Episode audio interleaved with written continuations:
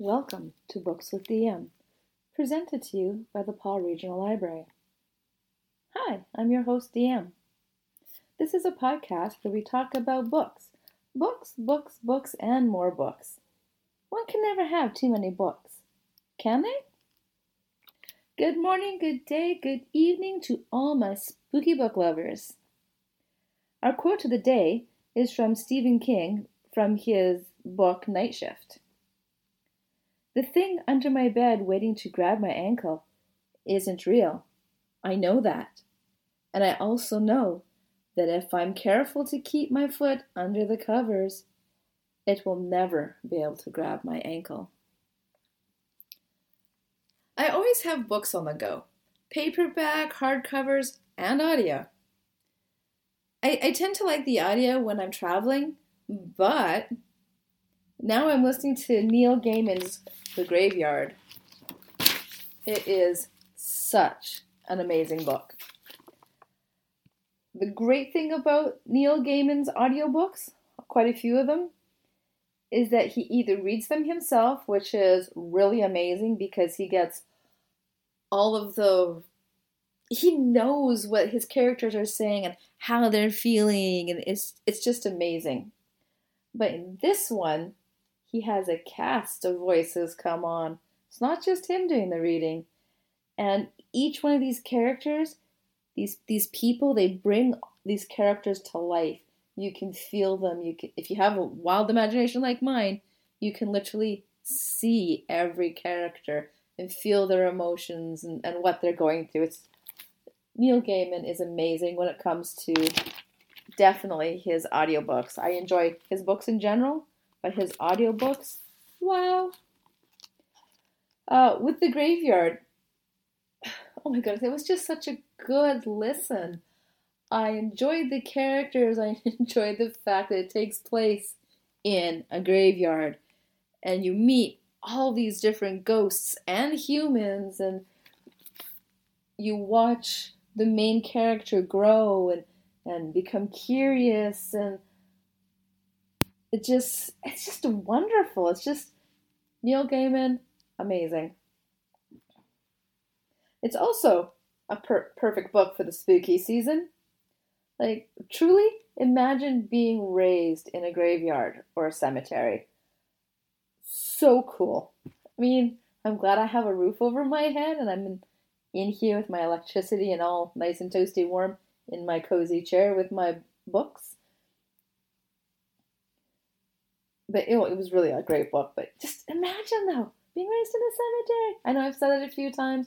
Sorry, I'm on repeat. What can I say? So, keeping with our spooky theme, I have one more ghost story to read for you. Maybe two. Let's see how we feel.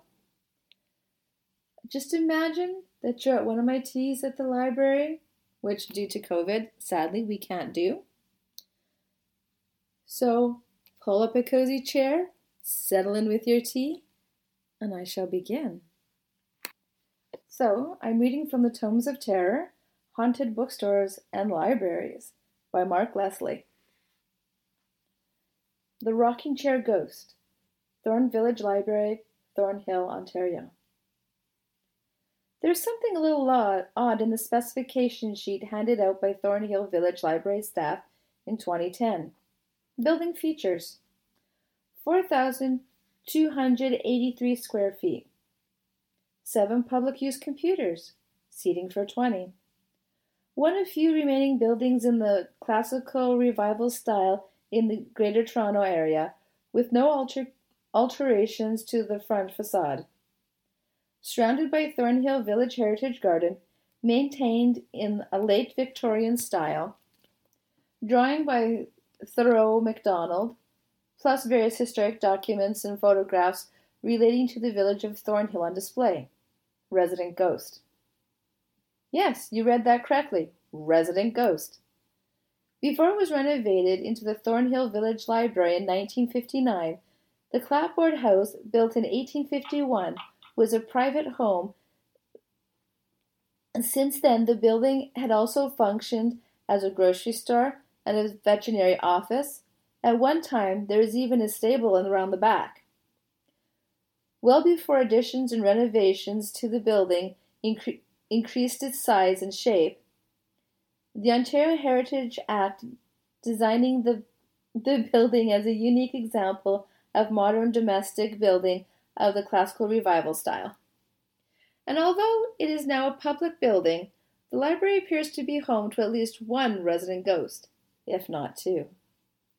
One of the first encounters with a ghostly residence in the building took place on a quiet afternoon in March 1972. A male library patron by the name of Jean Jerry was browsing in a back room of the library when his nostrils were assailed by a terribly strong skunk odor. Immediately following this, he noticed a kindly old woman sitting in an antique rocking chair, perfectly situated in a ray of sunshine from a nearby window.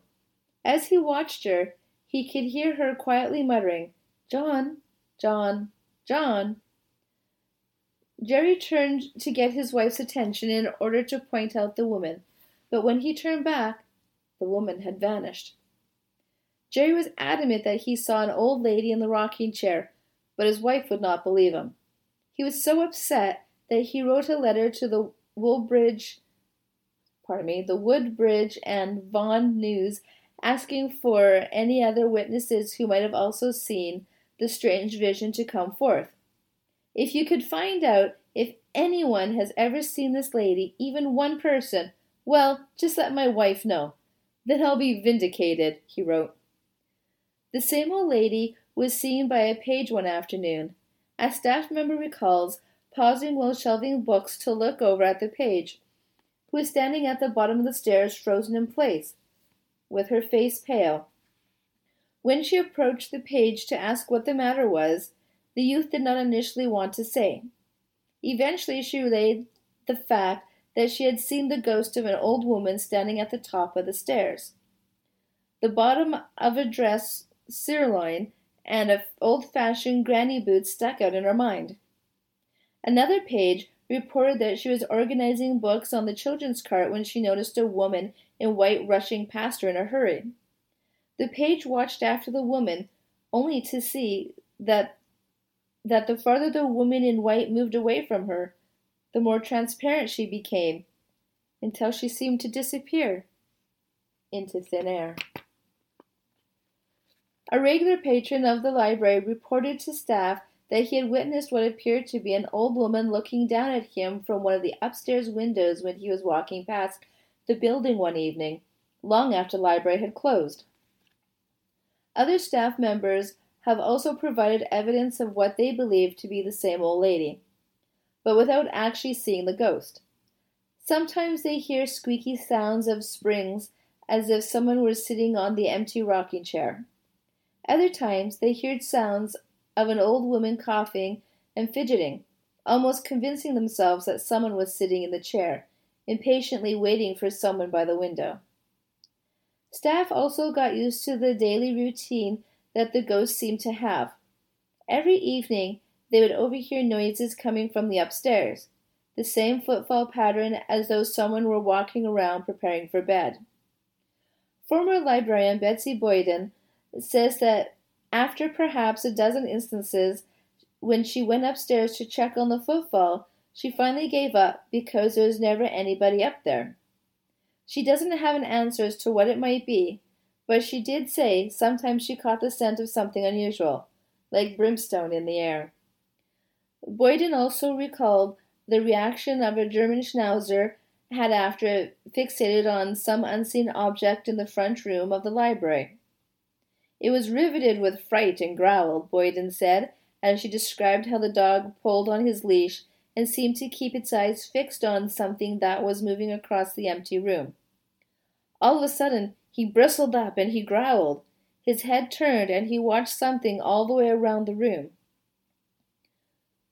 You were always aware of something there, Boyden said. I don't know what it was, but you always had a feeling you weren't alone. Another staff member recalled an odd incident that happened when she was working one evening. She had been standing near the front window cleaning the pot the coffee pots in the front parlor when all of a sudden she heard two sets of feet running and jumping directly upstairs in the local history room. The footsteps were light, as if made by children. There were no more patrons around at the time, just her and another staff member. She thought it was odd that they could even hear footfall to begin with. We had recently put a new carpet down, so one shouldn't be able to hear footsteps, she says. To this day, I have never been able to hear the clear and solid sound of feet upstairs due to the muffling carpet. Then she heard shutters slamming open and closed. It was another odd thing, since she knew the shutters were bolted shut open. When she turned and looked out onto the street, she saw the front gate swing open and closed all by itself. It was a series of odd events to hear and to witness, but she says she felt calm while the whole thing was happening. She explained the situation the next day to the branch head. She was told that other people had remarked at just how calm and comfortable they felt after being allowed to see the resident ghost.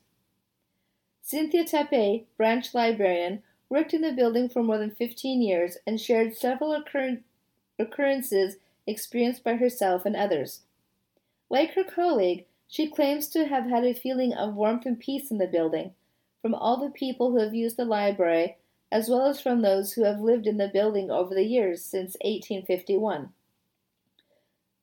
Tepe recounted a time she had been standing in the parlor with two contractors who were installing a new track lighting. One of the men commented that he can smell a strong burning smell, but neither Tepe nor the other contractor smelled anything. Both Tepe and Boyden shared stories of other unexplained phenomena that had occurred in the building, such as a clock that ran backwards, the front door opening and closing on its own, and the distinct sounds of books being placed firmly on shelves, or furniture being moved in an adjacent vacant room. I haven't even decided if I believe in ghosts, Tepe said. If it is a ghost, I don't think it's unfriendly. I'm not nervous of it. She went on to add if a house is old, you sometimes think people leave an impression on the house, sort of an echo from the past. Who knows? Having said this, Tepe said, I will also add that I do not intend to spend Halloween night or any other night in the building, for at the night the library belongs to the previous occupants. Finally, she said, I myself may some day be haunting the building. Well, I hope I don't end up living in my library after I pass on. I mean, it's a beautiful library, it's one of a kind. We already have what some may believe to be a resident ghost. I'm almost certain, but you know, things happen, things don't happen. I don't know if I want to live with Frank. That's the name of our resident ghost, that's what we call him. Uh, our library used to be the powerhouse to our town and it was converted. It was um, the town offices for a bit, and obviously the library. I think it was might have been something else in between there. Not hundred percent sure, but we kind of believe Frank to be one of the workers from when it was the powerhouse. And weird things do happen. We had issues in our basement, and workers went down and started pulling things apart and strange things really honestly started happening. We had lock up for the night and we have a display by one of the doors we leave and it was in perfect condition. Like all the books were where they were supposed to be. We came in in the morning and they were on the floor in places that just did not make sense if for some reason they had just fallen off the shelf. But yeah, Frank's a story for another day. He's a pretty cool ghost doesn't really bother anybody or anything. One day he'll say hi to me, and that's a story for another day as well. Well, on to fun and games. We didn't play this game in our last episode, but I just nabbed a book off of one of the shelves in the library, and we are going to read the last sentence of the book and then the front sentence of the book. Here we go, the last sentence. We kissed deeply, then pulled the blankets over us. The distantly gentle lapping of the lake shore serenading us to sleep. That sounds nice. Now for the first sentence. I was putting fresh oil into the clay lamps at the altar when the mantis glided into the, my foyer. Okay, eh, I'm not sure if those two go together. Have to read the book to find out. This is The Chaplain's War by Brad R. Torgersen. It's in the science fiction section of the Pas Regional Library. Good book? Bad book? I have no idea, but maybe someone will check it out and let us know. On our next podcast, I hope we have a special hope to have a special guest for you. Uh, we'll discover her favorite book, a book that has inspired her, and a book that just didn't do anything for her. Stay tuned. Till next time, grab a book. Stay safe.